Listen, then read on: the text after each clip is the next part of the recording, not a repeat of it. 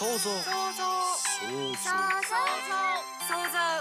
想この番組はオリジナルミュージカルを制作興行する株式会社プロトピアの水島由紀奈とアシスタントの若生がお送りする創造妄想トーク番組です毎回本の一節を紹介しそこから着想を得て想像。妄想した未来の社会や人の価値観の変化などを超主観トークでお届けしますそれでは今日もこととっていきましょう。想像ことといレイディ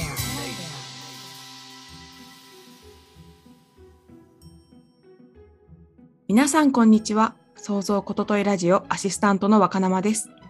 今週は先週に引き続き上見さん全部運命だったんかい。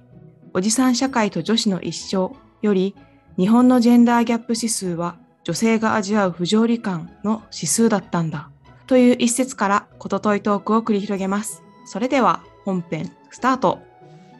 結構衝撃を受けちゃってこの本を読んで。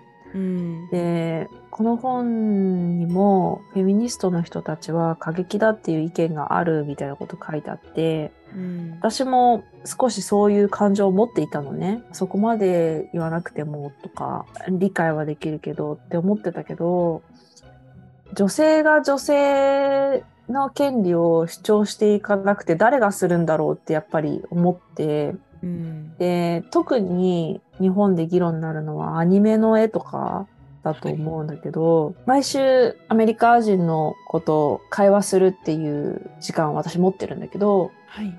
アメリカでもう TikTok とかアニメとかアジアの文化がめっちゃ流行ってると。うんうん。で流行りすぎててなんか変な方向に行ってるみたいなこと言ってて。変な方向要するにそのアニメで描かれるさ二次元の女の子たちってみんな胸が大きくてさ献身的じゃん男の人に。そうですね。特にハーレム系のアニメだと思うけどいっぱいあるじゃんそういうの。でアメリカの男の人たちが勘違いしてアジア人はそういうことをしてくれる人だって思ってるんだって。それはマジでまずい。アジア人なんてくくっちゃってさ中国とか韓国の人たちも悪いけどさ。そうですねあんなん日本だけだからね。うんうん。日本の中でも現実ではないじゃないですか、うんうんうん、それなのに強調された部分だけが海外に伝わって、うん。そう認識されてしまってるのうん。本当辛いですね。私たちとしては。そうだね。なんか私も別に可愛い女の子すごい好きだし、アニメのね。うん。普通になんだろう、現実とは違うものうん、として、あの、ファンタジーとして捉えてて、それはそれ、これはこれだよって、アニメの文化もね、最初はね、オタクって、どちらかというと気持ち悪いって言われてた人たちの、なんだろろう、理想をアニメの中で描いたみたいな感じがあるから、妄想であってさ、完全なる。現実とは関係ない切り離したものっていう風に捉えてたんだけど、う、うん、でも、一歩外に出た時に、それが現実だって思ってる人たちがいるっていうことにびっくりしちゃって、うんうんうんうん、で、日本の女性とかアジアの女性はこういうことしてくれるんだって。で、それをアメリカ人の女性とかにも求めるようになってきてんだって。えー、そういうことしてほしいみたいな。なるほどね。いやいや、現実に出てきちゃダメでしょみたいな。あー一個それと逆のやつはカンドラ？男性がすごい女性に献身的で、うん、日本人女性が韓国人男性にそれを求めちゃう、全員そうだと思って。ああ、同じ現象だね。やっぱりね、全部そこに住んでないんだから知ることは難しいけど、うん、切り取られた状態でねうん。認識しちゃいますよね、どうしてもね。やっぱりさ、西洋系の男性って、ね、日本にいるとかっこよく見えるじゃない？うん。で、でもそういう思想を持ってきてる人たちもいるかもしれないし、うんうんある意味ニーズが一致しちゃう怖さみたいなのがあって、で、それ聞いてから、ちょっとその、そういうイラストとかに嫌悪感を持つようになってきた。最初の話だけど、やっぱり、それを止められるのっても私たちしかいなくない？いやそうですね嫌だって本当に今感じてる私たちが止めないと。やっぱりその、最初は私も、え、可愛いじゃんって思ってたから、うん、その、こういう現実そういう目で見る人たちが増えちゃうとか、自分たちに被害が出るっていうことをなんか認識しないとダメだよね、まずね。そうですね。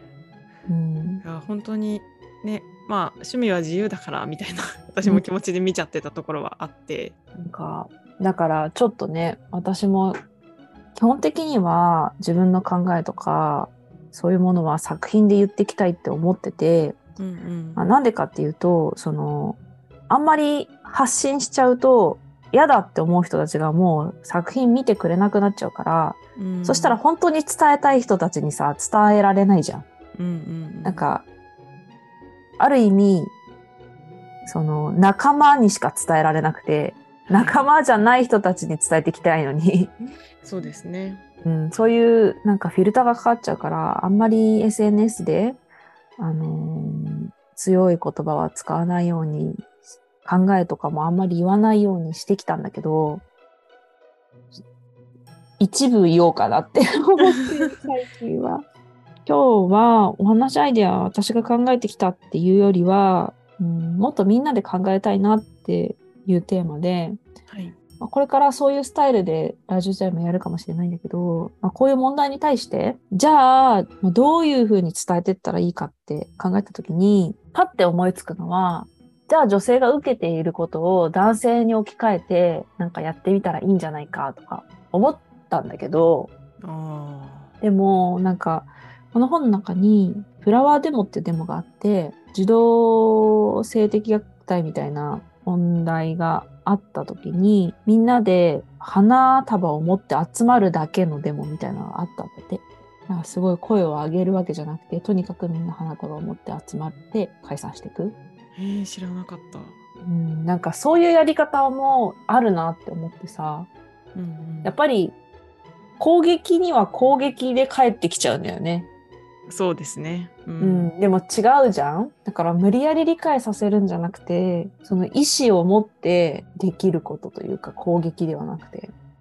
うん。なんかそういうのもあるかなって。そういう伝え方ってなんだろうなってちょっと思ったんだよね。いきなり難しいテーマ振って悪いんだけどさ。いやでも本当攻撃には攻撃しか返ってこないっていうのは本当そうだなって最近も実感してて。うん。その形じゃないことを考えられたらいいなとは思うんですけど。うん。どうしたらねうん。理解してもらえるんだろう？なんか何を理解してもらえばいいんだろう？まず。生まれてきてからの経験が違うからなんか本当に芯まで理解し合おうなんていうことは私たちも理解できないだろうし、うん。理解してもらうっていうのは難しいとは思うんですよね。これだけ生きづらいんだよ辛いんだよっていうネガティブなところを理解してもらうっていうそれだけもなんか違う気がしていてうん何理解してもらったらいいんだろうね、な何理解してもらえばいいんだろうね。なんかもはやそこすらわからない。まあでもやっぱりうん女性を消費しないでほしいってことなのかな。実態にしろ、創作にしろ。なんか私たち自身がまあ消費されていない状態っていうのうをん、イメージできてなさすぎてうん、そうだね。伝えたいこともわからないしどう伝えたらいいのかが分かってないかもしれないですね。確かに。うんな切なすぎるね。消費されないことがどういうことかわからない。言葉にするとやばいですね。まあ私は結構消費っていうことはよく考えてて、女性に関わらず、もう消費する時代は終わったなとは思ってて、うん消費しないんだったら何かっていうと、まあ活用とか生かすってことだと、うんうんなくなるんじゃなくてより良くなるっていう方だと思うんだけど、ぎはい犠牲なのかな？消費されてる犠牲になってる。なんとなく男が上で女が下っていう感覚が拭えずある。ありますね。前も話したけど女性管理職を増やすとか議員の女性の数を増やすっていうのはもう最低条件だと思うんだけどうんうんうん。どうなんだろう？わかんないですね。なんかやっぱりなんだ消費したいっていう気持ちで男性も多分行動してないから。でもさ消費してもいいもんだとは思って生活してると思うよああ確かに罪悪感なくね。そうそうそうそうそうそう、みんなポイ捨てしてるからしていいみたいなさ。確かに。同じじゃない？同じですね。語弊を恐れずに言えば、はい。女の人が優しすぎるってのはあるよね。日本の。うん。受け入れすぎてる。受け入れられる。素晴らしいことだと思うけど、受け入れるすぎちゃってんのかもね。確かに。あの受け入れすぎちゃうことがさっき言ったみたいになんかいいみたいな私たちの考え方も変えなきゃいけないですよね。そうだよね。うんどうなんだろう本当に難しい問題だね。でも考えてきてなかったってことだね。明らかなのはやっぱり。いやー本当にそうだと思いますね。お話の アイディアを、まあ、これからも考えていきたいなと思うんですけど、うん。やっぱり本当この1週間この本読んで結構落ち込んじゃって私。でこのまま会社の中でやっていけるんだろうかって思っちゃった。思っちゃった。思っちゃった。いやーやっぱりね。いやかなり恵まれてる方と思う私自身は。うんうん。だけど、ね、何からねやっていけばいいのか何からやれるのか。やっぱりある意味ミュージカルというメディアを使えるっていうのが私たちの強みだとは思うからうんうん。うんそういうメディアで訴えていきたいとは思うけれども、うん、確かにね若生ちゃんが言ってくれたように自分たちがどういう姿になることが理想なのかっていうのがうん。分かんなくなっちゃってるところからね分かるようにしたいなと思いました。はい今日もいろいろとことといできたのではないでしょうか。さていかがでしたでしょうか？ぜひリスナーの皆様の感想想像妄想も聞かせてください。また株式会社プロトピアではこの番組から着想した小説やシナリオを制作してくださる仲間を随時募集しています。興味のあるテーマで作品プロットを構成し送ってください。いずれもラジオの紹介欄にある Google フォームから受け付けています。お便りをお待ちしております。それではまた来週。